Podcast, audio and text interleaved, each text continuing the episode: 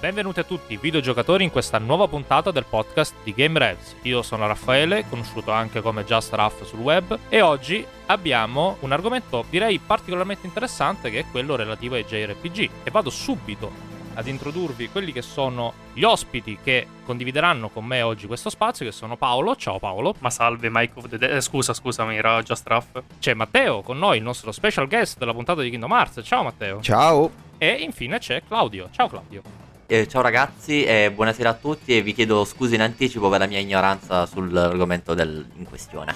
Tranquillo, brucerai tranquillamente nelle, nelle, fiamme dell'inferno della community che ama i JRPG, non ti preoccupare. ah, ha detto fiamme dell'inferno come la ulti di Ifrit. Ah, no, scusa, basta, volevo uccidermi. Quello è il fire, tra l'altro. Allora, introducendo subito l'argomento, questa puntata parleremo di quelli che sono i JRPG loro, del loro periodo di gloria, vissuto soprattutto grazie a PlayStation 1 e a Final Fantasy che ha fatto un po' da traino, Final Fantasy VII soprattutto, il loro periodo di buio che è coinciso un po' con l'avvento di PS3 Xbox 360 e la loro nuova Golden Age che stanno rivivendo negli ultimi anni grazie alla serie Persona soprattutto con il, con il quinto capitolo. Però andrei subito ad introdurre, a sdoganare cosa è un JRPG. Parlacene un po', cos'è il JRPG quindi? Cos'è il JRPG? Cos'è? Cos'è? Cos'è? Cos'è? Allora, il JRPG, Japan Role Play Game, quindi si tratta di un gioco di ruolo eh, giapponese questo essenzialmente per il paese d'origine, poi in realtà mh, è diventato una sorta di etichetta perché sono riconducibili determinati schemi eh, logici attuati nel gioco proprio al paese del sollevante che li ha partoriti. Per esempio possiamo trovare quindi delle minorenni in abiti succinti. Tratto distintivo proprio, specialmente negli ultimi anni. Tipo il vagone per sole donne, vabbè. Quali meccaniche caratterizzano un gioco di ruolo giapponese? Mm, ragazzi, è facile dire castroneria ormai, perché agli albori avevano uno schema che però poi è stato così tanto rivisitato e trattato che adesso JRPG è anche un Dark Souls, per esempio, un Kingdom Hearts. Però quella è una vena JRPG, ovviamente, tendono molto di più all'action. Diciamo che eh, credo fortemente che il JRPG sia nato con un sistema di un combat system turn-based e penso che su questo siamo tutti d'accordo. Certo. Ok.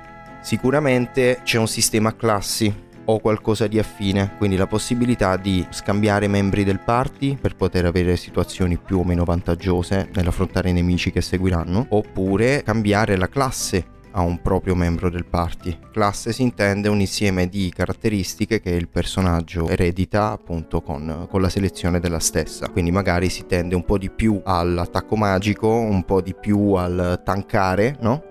Sono son termini del caso direi.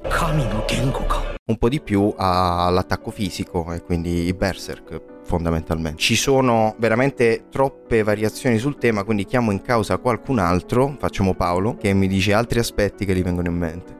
Guarda, primo aspetto eh, più basilare, il guadagnare punti esperienza per salire di livello, la, a differenza dell'RPG occidentale, l'impossibilità di allocare i punti per il più dei titoli almeno. I punti insomma non te li allochi, ma sono già allocati in base alla classe di appartenenza del personaggio. Ce ne sono di differenze, ma eh, di base è un'avventura che vai ad impersonare nata nel sollevante. Magari anche stilisticamente ci sono tratti distintivi, ecco, tipici della cultura giapponese. Ma guarda, puoi vederne almeno la stragrande maggioranza come un anime che puoi giocare senza andarci a girare troppo intorno. Vai a vedere, non ti dico i primi che non avevano neanche un vero e proprio art style. Molto presto lo hanno preso. Allora, insomma, tu lo vedi, quello un JRPG, punto. Non hai neanche effettivamente dubbi sul fatto che se sia nato in Occidente o in Oriente, complici le minorenni però per questo che erano effettivamente molto popolari nel sollevante. Infatti sono praticamente i grandi esempi li possiamo trovare soprattutto nella celeberrima saga di Dragon Quest, in quella di Final Fantasy, però Final Fantasy a differenza di Dragon Quest è stato quello che ha bucato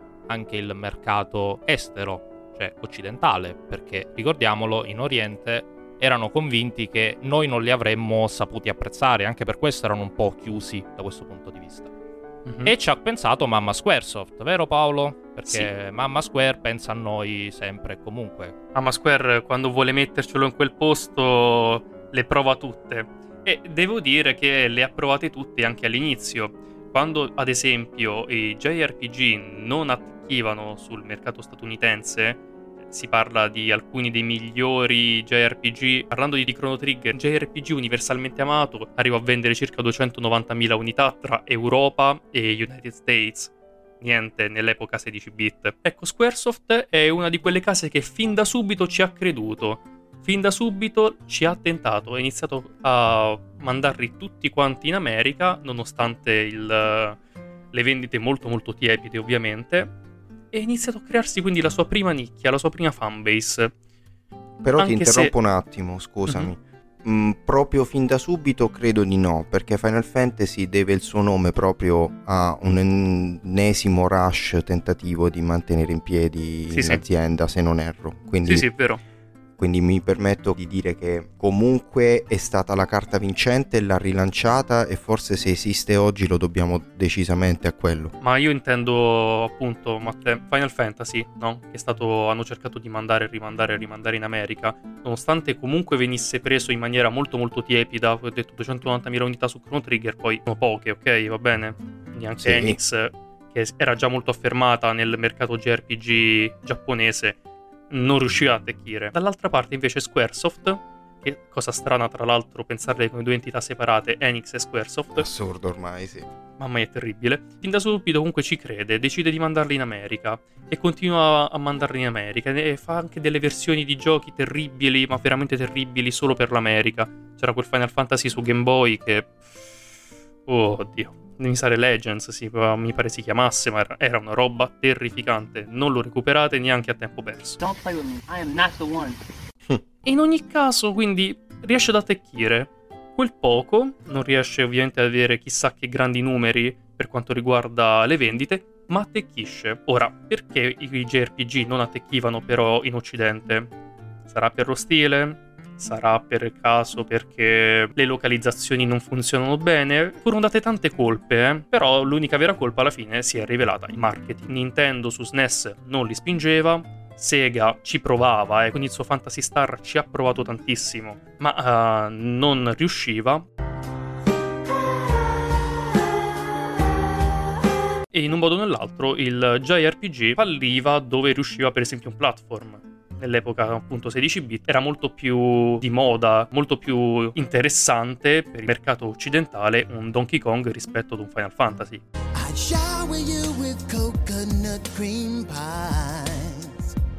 Beh, insomma, oggi mi sembra quasi una roba assurda. Anzi, no, oggi di nuovo mi sembra credibile. Ma una decina di anni fa mi, sem- mi sembrerebbe una cosa assurda, ecco. La storia si ripete. Però abbiamo detto che c'è stato questo rilancio del genere effettivamente grazie a una console in particolare, no? Che è PlayStation 1. PlayStation 1 con Sony che ha fatto una campagna marketing dispendiosa a livelli incredibili per promuovere questi JRPG. Here comes the money. Here we go. Money talk. Here comes the money.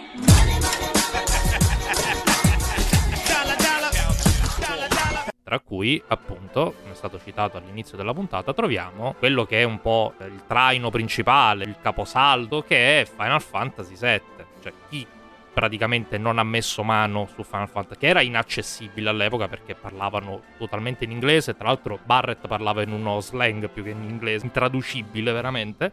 Però penso che bene o male tutti abbiamo messo mano su Final Fantasy VII, tutti ci abbiamo passato le ore, ci siamo commossi, ci siamo emozionati, però non sarebbe stato possibile quindi, mi stai dicendo, senza questa campagna marketing così incredibilmente aggressiva da parte di Sony. O pensi che sarebbe comunque andata allo stesso modo? No, senza una buona campagna marketing non ci sarebbero riusciti perché, cavolo, Sony ha spinto tantissimo le sue esclusive. Come faceva oggi? Oggi Sony finge di essere un Remida, tocca qualsiasi cosa, quella cosa è oro. Horizon è un gioco ok, però cavolo, Sony te lo presenterà sempre come un capolavoro incredibile. Final Fantasy VII, insomma, riuscì perché bene o male avevi un gioco che era pulito, funzionale, bello perché era bello, uno dei primi giochi in 3D, anche perché i giochi in 2D, JRPG, su PS1 sulla stessa macchina non spingevano gli stessi numeri, eh. Quindi effettivamente il 3D ha fatto molto e quindi anche la campagna marketing di un Sony che voleva spingere questa nuova tecnologia con i poligoni effettivamente ha spinto molto il titolo. E intanto Nintendo è rimasta così. Ammetto di essere uno di quelli, l'ho già detto in una puntata precedente.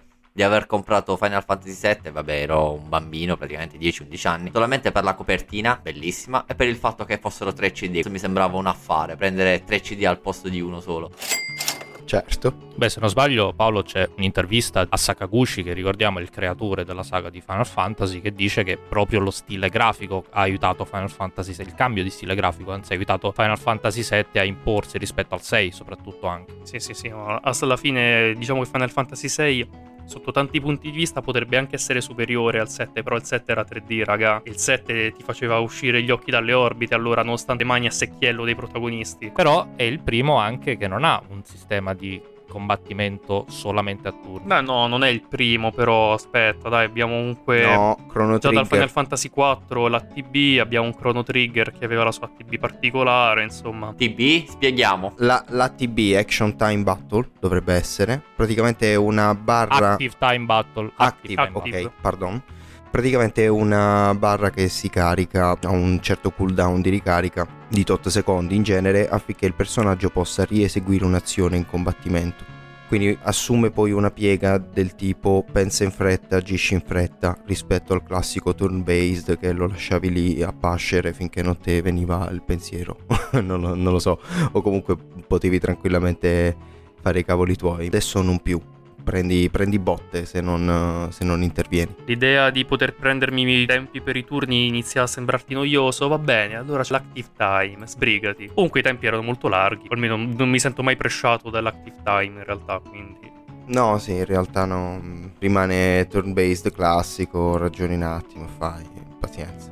Comunque un Final Fantasy VII con il suo stile grafico, con personaggi in 3D, su ambiente 2D, funzionava.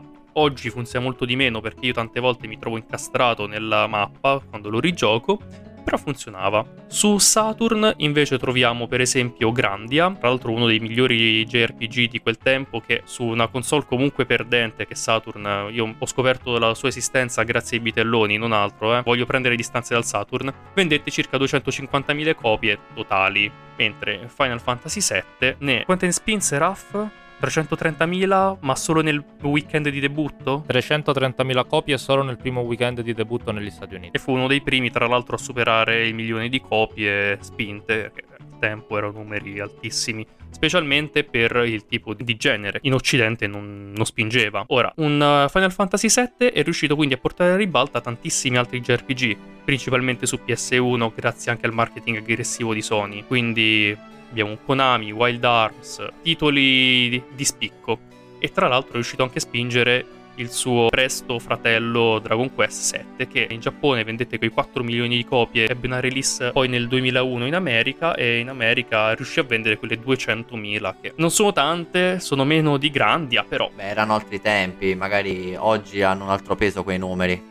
No, no, allora erano numeri comunque molto alti, ti ho detto soprattutto per quanto riguarda il genere che no- non veniva comunque ancora apprezzato, però grazie a Final Fantasy VII veniva rivalutato. Comunque 200.000 copie non, non furono poche, ecco. Final Fantasy VII comunque nel corso totale della sua vita, mentre era sugli scaffali, riuscì a vendere 8.600.000 copie. Che è qualcosa di incredibile paragonato all'epoca. eh. Per questo infatti parlavo di, di Golden Age. Però Final Fantasy non è l'unico vero titolo Gold. Passami un po' il termine, no? C'era una bestia. C'è il The Greatest of them all, Mamma mia, co- non, non lo tirare fuori. Eh, però lo è, lo è. più grande di tutti. Mi hai acchiappato tutto e se l'avete capita siete persone orribili. Oddio.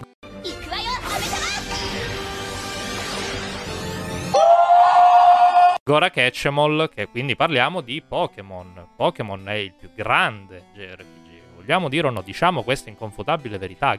Yes, yes, yes, yes. Game Freak ha creato e ha ucciso il più grande JRPG. Quanti milioni di unità Pokémon, dillo?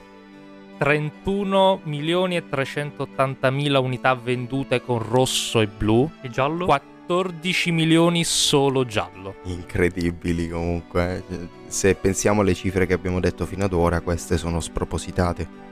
Infatti, senza, senza l'avvento di Final Fantasy VII su PlayStation 1, molto probabilmente JRPG sarebbero stati relegati alle console portatili, un po' come Pokémon. Sì, ma Pokémon comunque, diciamolo, tornando sulla questione marketing con cui sono stati spinti i JRPG, se Sony ci ha messo un marketing aggressivo per Final Fantasy VII, Nintendo, Game Freak allora con Pokémon ha deciso proprio di spremere fino all'ultimo. Carte, inizia a uscire l'anime, l'anime ebbe un successo incredibile, c'è innegabile carisma da parte delle creaturine. Dopo che è uscito l'anime è voluto fare addirittura per giallo il gioco a parte su cui Pikachu ti segue come nell'anime e all'inizio non gli piaci come nell'anime e poi si abitua a te e ti apprezza e diventate amici, cioè raga, tanta roba Pokémon. Comunque, per quanto riguarda i JRPG c'è ancora qualcosa che fatica a partire, eh? gli action JRPG. Quelli, raga, non piacevano su PS1, eh. Zero. E perché mai? Probabilmente perché alla fine erano spesso titoli 2D basati sul 32-64 bit eh, su PS1 che non, non attirava più il 2D, ecco. Questo complice anche il limite tecnico e tecnologico che avevano le console. Insomma, oggi possiamo riconoscerli. Allora grandi macchine, però certe cose proprio non riuscivano a farle. Quindi è corretto dire che per aspettare un minimo boom della deriva action dei JRPG bisogna aspettare l'era PS2? Eh, sì e no. Beh, lo, insomma, lo, lo vedremo tra pochissimo, ecco. In ogni caso, su Dreamcast abbiamo un JRPG particolarissimo in questo periodo ed è il primo JRPG online, Fantasy Star Online. Che Alessio potrebbe averci tranquillamente speso i primi stipendi della sua vita, mi sa. Eh, penso pure qualcosina di più. eh. Non ne sono sicuro, nel caso ce lo farà sapere. E soprattutto Alessio facci sapere se quel Dreamcast veniva dall'America. Giusto. Comunque si arriva su PS2 e con PS2 inizio il declino. Esatto, perché c'è, comincia a esserci anche questa deriva un po' action. I Final Fantasy comunque continuano a spingere, perché Final Fantasy X vendette 8.6 milioni di copie, quindi cioè, mica bruscolini. Però, e qui Paolo lo so che stai piangendo perché ti vedo, ti vedo che stai piangendo. Tra i primi action, successivo tra l'altro di un anno dopo rispetto a Final Fantasy X, troviamo la saga più bella del mondo. Namora! Quella che ha appassionato milioni e milioni di cuori. May your heart be your guiding key. letteralmente, e poi li ha frantumati. Però va bene, lasciamo perdere questo. Però sì, qui comincia a esserci un po' il declino del- dei JRPG come li abbiamo conosciuti fino ad adesso, cioè quelli basati su un sistema, su un sistema a turni. Basti pensare, ho citato Final Fantasy X, ma Final Fantasy XII ad esempio vendette solo, tra virgolette, 6,4 milioni di copie. Beh, però posso dire che 2 milioni di copie probabilmente se li sono persi tra Final Fantasy X-2 che lasciava il tempo che trovava e comunque un Final Fantasy XII che non era proprio privo di difetti. La versione priva di difetti è uscita soltanto in Giappone al tempo ed era la Zodiac Age che noi è arrivata con il remaster. Esatto. Final Fantasy X-2 non esiste. No, sì, vi prego, ditemi che non esiste.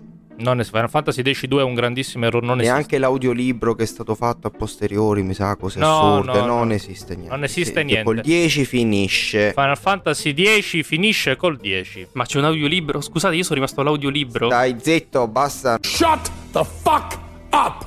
Non ne parliamo più, non esiste. Non lo sapere, non lascia perdere. Sono cose, ci sono cose che è meglio non sapere. Per il PS2 diventano maturi i tempi per l'action JRPG. Con l'action JRPG iniziamo a vedere per esempio Dark Cloud, Dark Chronicles, iniziamo a vedere anche qualcosa di più interessante, ecco. Però niente che spinga i numeri di Final Fantasy, ormai lì spingeva il nome, eh. Solo io e te abbiamo amato Dark Chronicles. Davvero. No, io l'ho scoperto poi molti anni dopo, non credere. Anch'io l'ho scoperto molti anni dopo e l'ho amato alla follia. Infatti anche- l'ho anche acquistato recentemente, su, recentemente un, an- un annetto fa, un paio d'anni fa su PS4. E comunque adesso arriviamo finalmente al motivo per cui Claudio è qui.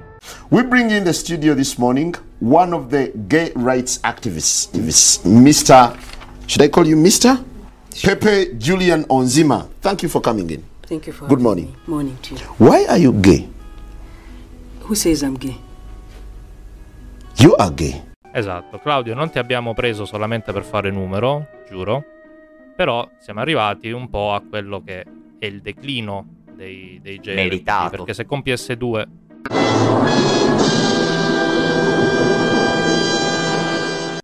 Eh, tu sei una parte del motivo per cui è declinato il genere. È colpa tua, insomma. Soprattutto colpa tua.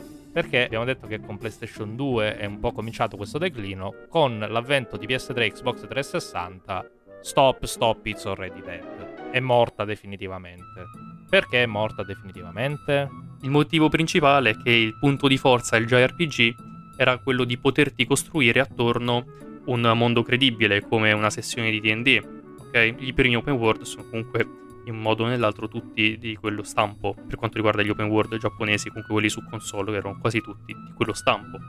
Certo, non erano profondi come quelli occidentali, però facevano il loro, funzionavano. Ecco, nel momento in cui però la tecnologia fa un passo in avanti, non devi più decidere tra world building e gameplay. Cosa succede? Succede che esce The Last of Us. Esce di Elder Scroll eh, che fece un boom di vendite allucinante. Al di là del fatto che fosse uscito sul tostapane, ecco. Esce anche Fable, io ero nella controparte, ero per 360, Fable è uno degli action JRPG che ho apprezzato di più in assoluto. Ancora esce Uncharted, che non è neanche un open world. Esce un GTA. E, raga, non, non devi più rinunciare all'azione concitata per avere un world building incredibile. JRPG perdono quindi quello che effettivamente riuscivano a fare meglio degli altri. Anzi, escono poi tutti i problemi che aveva la scrittura giapponese, anzi che ha tuttora la scrittura giapponese. E insomma, i dialoghi sono quelli che sono, ecco. Non nascondiamoci, sono terribili, sono invecchiati malissimo. Ci sono stati dei superstiti, no? Penso a Final Fantasy XIII che va bene, è quello che è, però un minimo di copie le ha vendute. È uno dei pochi che ha bucato il milione, mi pare insieme a Nino Kuni. Anche Nino Kuni, esatto. Qualche superstite diciamo che c'è. Sì, ma vai a vedere Nino Kuni ha venduto per, perché c'era dietro Studio Ghibli e quindi ti interessava l'animazione Studio Ghibli, non Nino Kuni. No, infatti, però, infatti, dicevo, rispetto a serie come Uncharted o The Last of Us, il colpo lo accusi. Però vi posso dire una cosa, prima, prima di passare a Claudio. Ma era il periodo di PSP anche, no? Siamo tra la 2 e la 3, PSP, mi ricordo bene.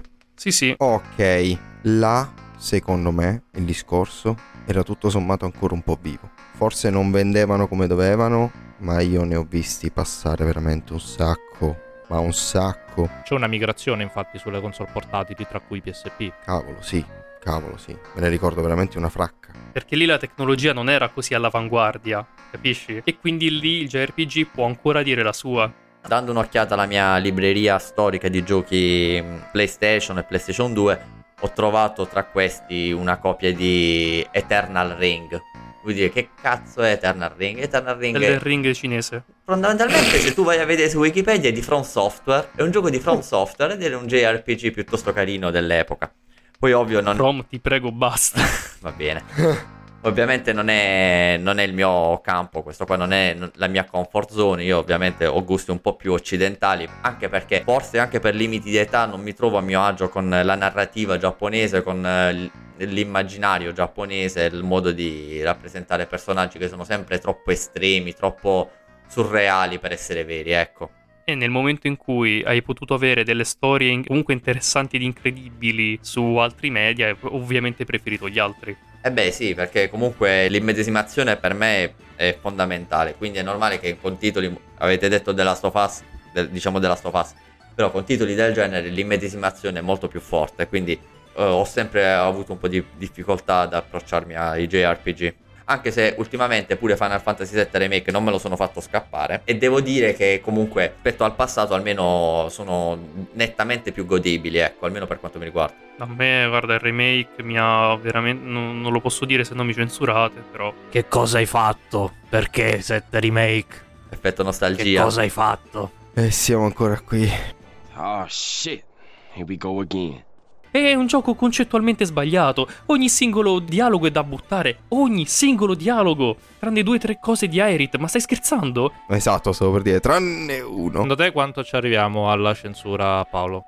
Io Poco, faccio siamo, partire il siamo- cronometro. siamo a due passi. Mi sto calmando. Anzi, anzi, a 7 secondi. Siamo a 7 secondi. 7 secondi da Paolo che sbrocca. 7 7 7 7 7 7 7. È chiaramente un'operazione nostalgia per quelli che come noi hanno giocato Final Fantasy VII originale a 10 anni o anche meno, senza sapere una parola di inglese né tantomeno di giapponese, spammando comandi senza senso pur di andare avanti, ecco. Sì, ma nel frattempo comunque ti sputa in faccia se sei nostalgico dicendo no, adesso il gioco lo decido io come viene fatto. Paoli, Paoli, guarda a destra sul comodino. C'è una scatolina bianca con delle compresse Ti dentro. ricordi? Piano. Con calma. Tra i pochi JRPG, diciamo che sono riusciti a farsi notare, troviamo appunto la serie dei Souls di From Software che eh, vede il suo apice qui. Complice il fatto appunto un mercato molto improntato al giochino semplice contro loro- la loro proposta di un gioco che veramente ti impegnava come quelli più old school. Ecco. Però, mentre faccio riposare un po' il cervello di Paolo, che lo vedo un po' in fumo, Matteo, abbiamo parlato delle console portatili, di questa migrazione del genere sulle console portatili. Parliamone un pochettino, no? Ma ah, guarda, devo dire la verità, molti dei titoli che ho giocato avevano nomi impronunciabili ad oggi che io non ricordo. Assicuro che proprio non so dove ripescare in quale cassetto della memoria. Ricordo così, mh, a primo impatto, Final Fantasy Crisis Core. Final Fantasy Crisis VII Core, Crisis sì. Core è stato veramente bello. Aveva il suo perché, dai. No, Crisis Core era stupendo. Poi devo dire la verità, un altro, purtroppo lo sappiamo qual è la saga, siamo sempre lì. Però era un bel gioco. No, non lo citare. Lo devo fare, Non lo sto citare. per fare. Eh, portatili, PSP, mi sfondavo, lo sai, lo devo fare. Dai, era un bel gioco. Tre Vai. punti di vista diversi, Kingdom Hearts, Birth by Sleep. Veramente, veramente caruccio. Abbiamo perso ufficialmente Paolo. Adottatemi in un'altra redazione, non posso più stare qui. Ah, ah, ah, cercasi altra redazione. Comunque, arriviamo ai giorni nostri. Arriviamo quindi a quello che è adesso questo nuovo boom dei JRPG con la serie, abbiamo detto prima, Persona. Persona diciamo che è stato un po' il tramite per questa nuova Golden Age, no Paolo? Ah, raga, io ancora non capisco perché Persona 5 abbia avuto il successo che ha avuto. L'ho giocato, mi è piaciuto tantissimo, però Persona è sempre stata quella serie che tu la guardi da lontano e dici ok, chi ci gioca ha dei problemi seri. Io uno di quelli che ha i problemi seri. E adesso tutti quanti, eh, Persona 5, tutti fan di Persona da sempre. Sì, sì. da una pizza. Allora una volta ci nascondevamo tutti, eh, per la vergogna. Avevamo tutti quanti ragione, perché costruire un harem di minorenni non è il massimo. Però, ecco. È più facile prendersi a schiaffi a Tekken, diciamo. Esatto, almeno quello lo puoi dire senza vergognarti di te stesso. Comunque, certo, non è solo Persona ad aver portato in auge gli JRPG. Troviamo per esempio un Dragon Quest 11 che riesce di nuovo a far parlare di sé. Monster Hunter World, che riapre anche Monster Hunter finalmente all'Occidente, eh, che è sempre stata una nicchia. Sì, sì, oddio, una nicchia bella affiatata, però sì, sempre una nicchia anche quella. Fire Emblem? Fire Emblem è rimasta una nicchia. Sì, i vari tactics like li, li chiamo io, cioè eh, quei titoli che sono mh, particolarmente ispirati a Final Fantasy Tactics. Praticamente sono una versione più specifica dei JRPG dove il combat system prevede una suddivisione in griglia dell'area di combattimento, quindi si potranno muovere i personaggi secondo un certo numero di celle e poi eseguire le azioni. Su questa sponda, su questo tema ne abbiamo veramente un sacco. Di recente c'è stato Triangle Strategy, per esempio. Due che me ne vengono in mente sono il Fire Emblem appunto e Disgaea, per dirne un altro. Comunque sì, una serie di nicchia in cui simuli la guerra, ecco. Bene, adesso però vi faccio la domanda che farà calare goccioline di sudore freddo sulle vostre fronti. Qual è per voi il JRPG o la serie di JRPG preferita? Vai, bombardatemi. Dilla tu la prima. Allora, il mio JRPG preferito è, e adesso posso far incazzare, dopo aver fatto incazzare la fanbase di Kingdom Hearts, posso far incazzare quella di Final Fantasy, che tutti si aspettano che dica il 7, invece io vi dico il 9, attenzione, il 9. Bellissimo. Il 9 è il mio JRPG preferito, è il mio Final Fantasy preferito. Un cazzo di dipinto. Esatto. Sei sorpreso, eh? Quasi. Claudio, tu che sei un detrattore della saga invece? Eh, scusa, della saga, del genere. Io avendo giocato i Final Fantasy 7, 8, 9, 10 e il 7 remake, mi accodo a quello che ha detto Raffa, quindi il 9 è il mio preferito tra quelli che ho giocato, anche se non sono molti. Però, se, visto che abbiamo voluto includere in questa famiglia anche quelli con eh, tratti action, io sono un amante anche dei Souls-like, quindi li metto dentro, ecco, io li adoro. Ci sta. Matteo? Ve l'ho detto prima, Monster Hunter e vi dico un gioco per il quale io sono impazzito, ci ho speso decisamente la mia vita, so 10 anni che lo gioco, che ve lo dico a fare, al 2 ho sfondato il contatore delle ore, avevo 999 ore e 99 minuti e poi non so quante altre in più, fino all'esaurimento nervoso, ci ho fatto anche 16 ore di fila al day one. Paolo, posso dirlo? Posso dirglielo? Eh, devi dirglielo. Lo abbiamo pensato tutti. Matteo, vai a toccare un po' d'erba, eh.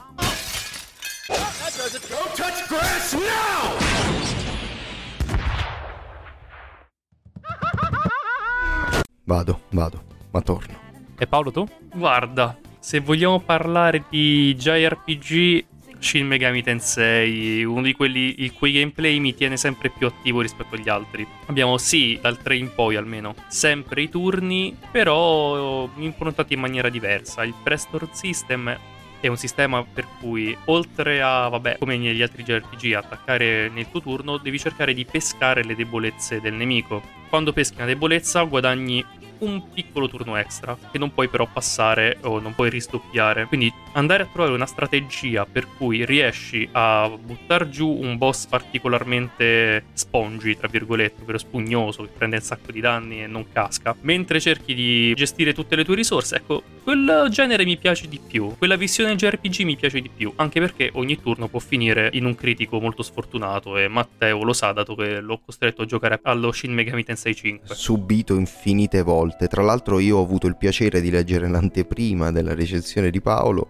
che troverete sul sito, vi assicuro che è una bomba. Poi dovrebbe aspetta essere anche pronta per l'uscita di questo episodio, eh. alla grande, quindi puntualissimi. Ora che abbiamo fatto la marchettata a Paolo, chiediamo a voi effettivamente qual Aspetta, è. aspetta, un'altra cosa sulla mia marchettata. No, Io sono bellissimo. Ma no, stavo per dirlo. Sei bellissimo, cazzo. è già stato sdoganato. Perfetto, possiamo andare avanti. Beh, però a questo punto lo chiediamo a voi qual è il vostro JRPG preferito, la vostra saga JRPG preferiti. Fatecelo sapere commentando oppure andando sul nostro sito e scrivendo una recensione di quel determinato titolo. Che sul nostro sito potrete diventare, sapete già ormai, fatelo, fatelo adesso, subito, mentre state ascoltando questa puntata. Do it! Just do it! Recensori, recensendo il titolo che preferite, che vi piace o che vi ha lasciato una particolare emozione. E recensite un JRPG che noi abbiamo dimenticato soprattutto. Scrivete numerosi. Troverete sul nostro sito, come abbiamo già detto, la recensione del nostro Paolo con Shin Megami Tensei 5. Vi ricordiamo che ci potete trovare anche sui nostri canali social, Instagram, Facebook e Twitter, sul nostro canale Telegram. Mi raccomando, videogiocate, videogiocate, videogiocate. Solo ai JRPG. No, tutto, tutto meno JRPG, tutto meno JRPG.